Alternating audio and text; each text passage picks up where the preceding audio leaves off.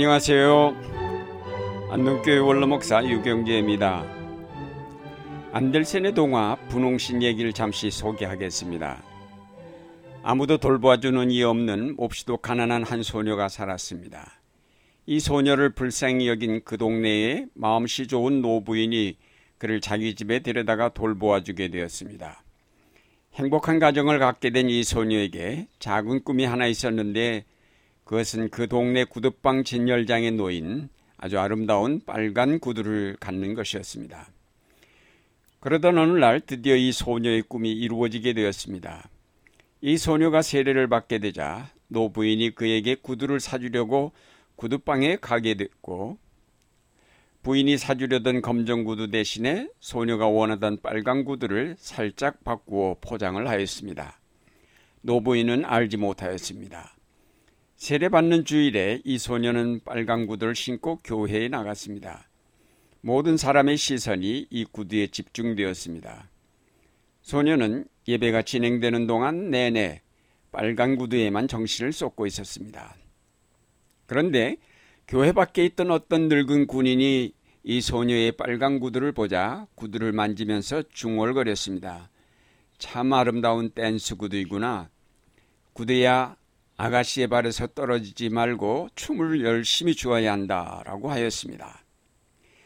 그런데 이상한 일이 일어났습니다. 그때부터 이 소녀는 저절로 춤을 추기 시작하였습니다. 마차에 앉아 있어도 발이 계속 춤을 추었습니다. 노 부인이 화가 나서 구두를 벗겨 감추어 놓았습니다. 그러나 이 소녀는 그 구두를 신고 싶어 몸살이 날 지경이었습니다. 마침 노부인이 병들어 자리에 눕게 된 어느 날 그 소녀에게 무도회 초종장이 왔습니다. 그러자 그는 분홍신을 가만히 찾아내어 신었습니다. 그러나 신자마자 발이 저절로 움직여 덩실덩실 춤을 추기 시작하였습니다. 잠시도 멈추지 아니하고 춤을 추었습니다. 이 소녀는 자기 뜻대로 할 수 없었습니다. 그는 온 동네를 휩쓸며 춤을 추었습니다. 밤새도록 춤을 추었습니다. 멈추려야 멈출 수가 없었습니다. 이 소녀는 피곤해졌습니다. 쉬고 싶었습니다. 그러나 쉴 수가 없었습니다. 신을 벗으려고 했으나 웬일인지 벗겨지지도 않았습니다. 그 소녀는 몇 날 몇 밤을 계속 춤을 추게 되었습니다. 그는 신들린 여자 같았습니다. 그러던 어느 날 그 소녀는 목을 자르는 관리인 집 앞을 지나가게 되었습니다. 소녀는 그 관리인에게 애원을 하였습니다. 발목을 잘라서라도 신을 벗겨달라고.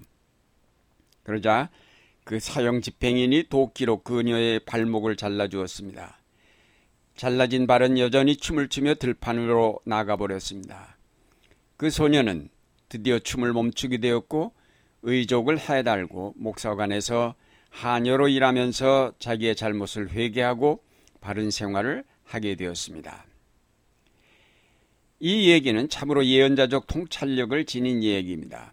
벗으려야 벗을 수 없는 분홍신, 매혹적이면서도 일단 신기만 하면 자기 뜻대로 되지 않는 신, 끝내는 분홍신의 노예가 되어 끌려가다가 파멸의 구덩이에 빠져버릴 수밖에 없는 소녀의 운명. 이것은 바로 물질 문명이 극대화된 21세기를 사는 우리의 얘기입니다. 물질 문명의 분홍신을 한 번 신은 인류는 그 달콤한 맛에 도취되어 정신없이 춤을 추어 왔는데 이제는 춤을 멈추고 그 신을 벗어야 하겠는데 그렇게 할 수 없다는데 우리의 비극이 있습니다. 억제할 수 없는 문명, 절제할 수 없는 탐욕, 이것은 결국 인간을 파멸의 구덩이로 몰아가고 있습니다. 과학은 물질 문명을 주도하여 많은 것을 발명하고 창조하여 왔지만 스스로 가속시킨 이 문명을 멈출 수 있는 장치만은 만들지 못하였습니다. 앞으로 달릴 줄만 알았지 멈출 줄을 모릅니다.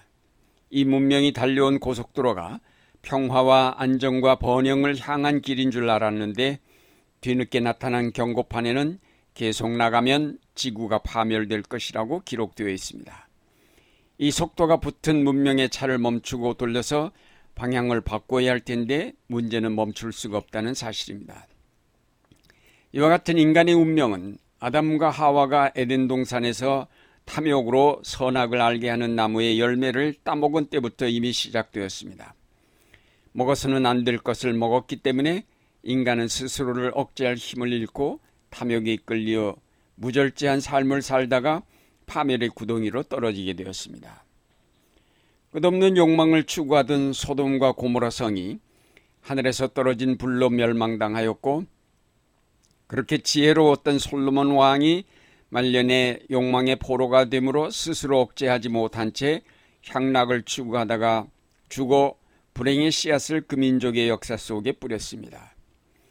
이탈리아의 폼페이가 화산재에 묻혀 역사 속에 사라졌다가 후대에 그 유적이 발굴되므로 제동장치가 없는 쾌락과 탐욕의 문명은 망하고야 만다는 경고를 우리에게 주었습니다.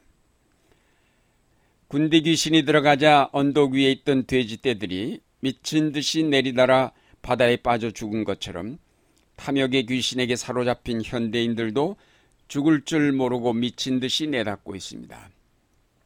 이와 같은 현상은 정치, 경제, 문화, 사회 모든 방면에 나타나고 있습니다. 개인의 생활도 그렇고 국가의 살림이 그러하며 온 세계가 다 미친 듯이 내닫고 있습니다. 하나님은 이 미쳐 날뛰는 세계를 진정시키고 구원하시고자 성자 예수 그리스도를 보내셨습니다. 그가 오셔서 마귀를 제어하시고 귀신들을 몰아내심으로 사람들로 온전한 정신을 갖게 하셨습니다. 예수님께서 탐욕의 분홍신을 우리 발에서 벗겨주셨습니다. 예수님께서 우리로 광란의 춤을 멈추게 하시고 우리의 영혼으로 하나님을 향하여 눈을 들게 하셨습니다. 예수님이 인류가 일으켜온 문명의 제동을 거시고 방향을 바꾸어 하나님 나라를 향하여 나가도록 인도하셨습니다. 그리스도 예수의 사람들은 육체와 함께 그 정과 욕심을 십자가에 못 박았다라는 갈라디에서 말씀대로입니다. 사형 집행인이 도끼로 그 소녀의 발목을 잘라버린 것처럼 예수 그리스도의 십자가가 우리 속에 있는 탐욕을 모두 잘라내셨습니다. 예수님께서 우리를 구원하시어 자유케 하신 후 우리는 육체의 욕망을 따라 사는 사람이 아니라 성령을 쫓아 사는 사람들이 되었습니다. 그래서 믿는 사람들의 덕목 가운데는 절제가 언제나 포함되어 있습니다. 절제를 통하여 나타난 생활을 경건이라고 합니다. 성경은 경건하게 살 것을 가르치고 있습니다.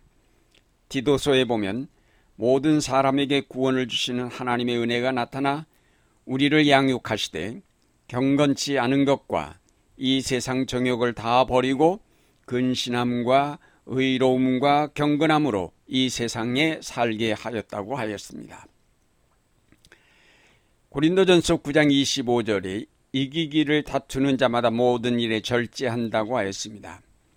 우리가 믿음의 생활에서 썩지 아니할 면류관을 얻으려면 절제하여야 한다는 것입니다. 운동 선수들이 승리를 위해 절제하는 것 이상으로 우리의 모든 욕망을 절제할 때에 비로소 썩지 않을 면류관을 쓰게 될 것이라는 말씀입니다. 사도 바울은 내가 내 몸을 처 복종하게 한다고 하였습니다. 그는 날마다 죽는다고도 하였습니다. 바울은 누구보다도 절제의 생활을 힘써 믿음의 승리를 거둔 사도였습니다. 그러나 그는 결코 금욕주의자가 아니었습니다. 절제한다는 것은 탐욕이 요구하는 대로 따라 사는 삶에 제동을 걸고 하나님의 뜻을 따라 살아가는 것을 말합니다. 필요 이상의 육체의 욕망을 추구하는 삶에 제동을 거는 것을 말합니다. 사랑하는 여러분, 파멸로 통하는 길은 넓어서 그리로 가는 사람이 많지만 생명으로 통하는 길은 좁아서 그리로 가는 사람이 적다고 하였습니다. 절제의 생활은 좁은 길입니다. 그러나 거기에 생명이 있습니다. 절제의 생활은 나를 구원할 뿐만 아니라 남도 구원할 수 있는 길입니다.